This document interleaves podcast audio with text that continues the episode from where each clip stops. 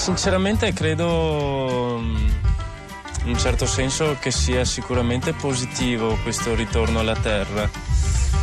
Un ritorno però di per sé dettato anche proprio a volte dall'obbrobrio di vedere in pochi anni, non so, tradizioni e, e luoghi, paesaggi diciamo devastati in un certo senso. Il fatto che si ha un potere no? come consumatori e come eh, clienti in questo mondo, anzi è l'unico potere più o meno ormai che ci è rimasto, quindi eh, usarlo ha senso, è un, è un atto politico. Perché il contadino si è riappropriato del legame con il consumatore.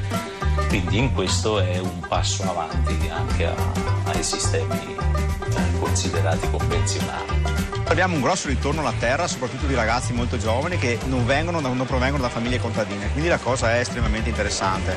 C'è un, un avvicinarsi alla terra in maniera molto consapevole, non solo di, per coltivare il proprio campo, il proprio orto, ma anche per guardare il territorio che ci circonda. Il biologico non è un ritorno al passato, parte da lì ma sfrutta tutte le conoscenze moderne e va oltre.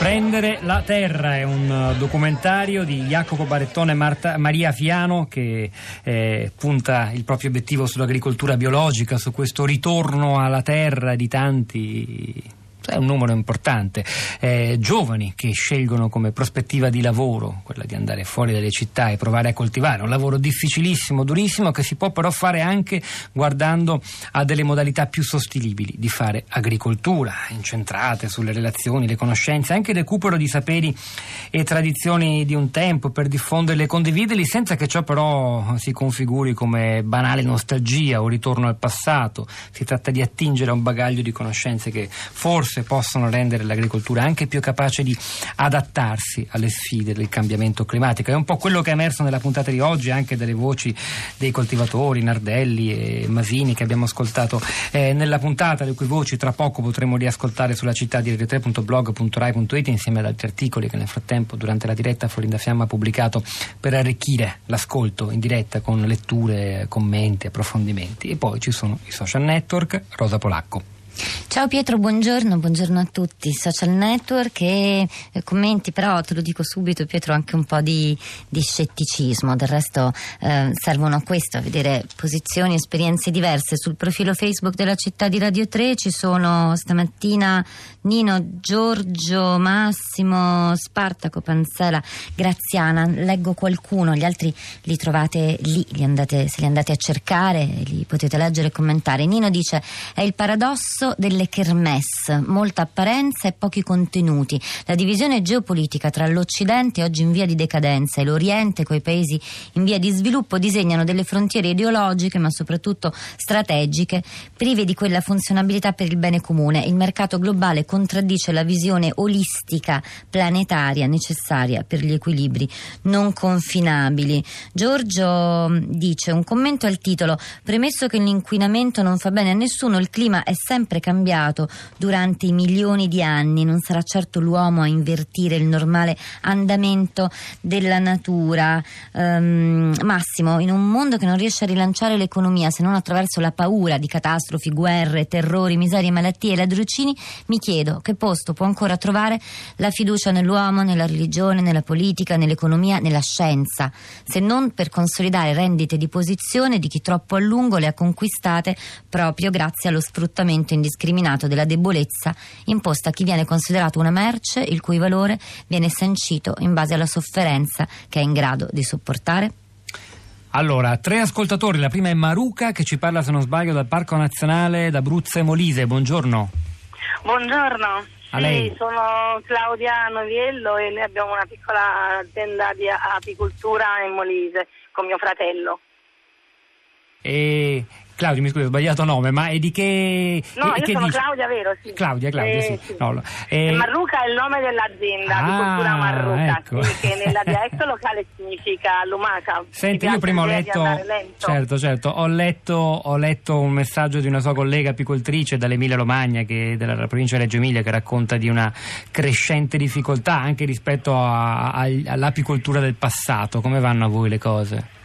Eh sì, infatti io l'ho scritto proprio per eh, associarmi completamente Sì. a quello che diceva Michela, perché per noi è esattamente la stessa cosa, proprio identico, ci ritroviamo nella stessa identica condizione. Ci faccia con un esempio concreto per capire, sai, è un lavoro molto poco abbiamo- conosciuto in realtà, anche se... Sì, e Mm. infatti è un mondo che sembra così anche un po' mistificato, però in realtà mio fratello aveva 80 anni e quest'anno ne ha 30, ne ha 750 per quei mutamenti climatici, passare da eh, 30 gradi a 5 gradi in una notte per le api significa completamente smarrire l'orientamento. E ce la fate a reggere fratello- l'attività con un No, più che eh, abbiamo dimezzamento? veramente della- quest'anno abbiamo una difficoltà proprio sinceramente grave, nel senso proprio anche di andare avanti. Stavamo pensando infatti di mollare, di fare altro perché noi abbiamo una piccolissima azienda che ci permette di integrare un momento il reddito che viene anche dall'orto, dalla terra, ma così eh, non ce la possiamo fare più e questo per noi è un momento di gravissima crisi, anche proprio esistenziale voglio dire, perché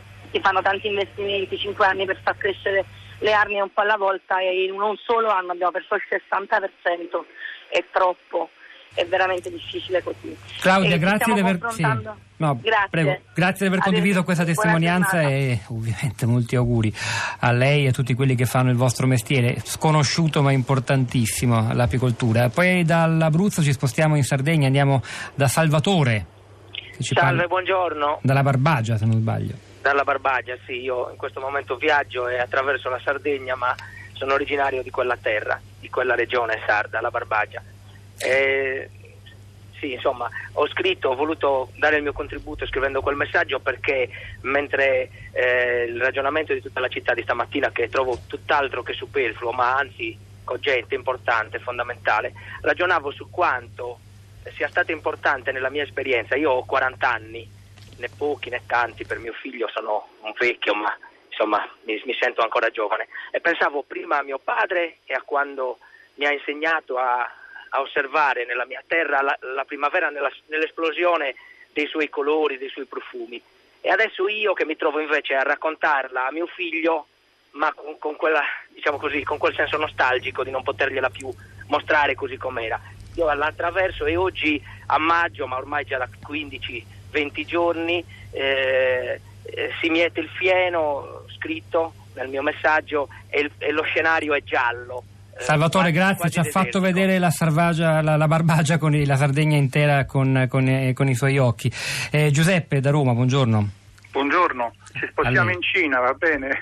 Prego. Eh, perché mio figlio è andato in questo paese a lavorare dal- da gennaio, proveniente dal, pr- proveniente dal Vietnam, dove stava, c'è stato sette anni, dove l'inquinamento è elevato. Mi sono preoccupato, gli ho chiesto ma come andate? Dice ma guarda che, che qui sono 4-5 anni che le politiche nei confronti de- dell'ambiente sono rivoluzionarie. Appunto mi ha detto che ha comprato una bicicletta elettrica dico, e, la, e la carica, la carica è gratis, Mm. cioè, o, o nel mio palazzo o nell'università dove lui insegna, attacca la spina e, le- e la ricarica la paga il governo. Giuseppe, una testimonianza in piena consonanza con quello che ci diceva poco fa Michelangelo Cocco. Rosa. Il clima è sempre cambiato, ma stavolta abbiamo più strumenti per prevederlo e per porre rimedio. È il messaggio di Elena. Pace Graziana, il cambiamento climatico è causato da fattori che ancora prima di esso causano inquinamento. Questo determina catastrofi già avvenute e che continueranno ad avvenire. Allora c'era Piero Brancali la parte tecnica, Piero Pugliese alla regia, Pietro del Soldaro Sapolacco a questi microfoni, al di là del vetro Cristina Faloci, la nostra curatrice Cristiana Castellotti e Florinda Fiamma che lasciano la linea a Radio 3 Mondo. Ci risentiamo domattina alle 10.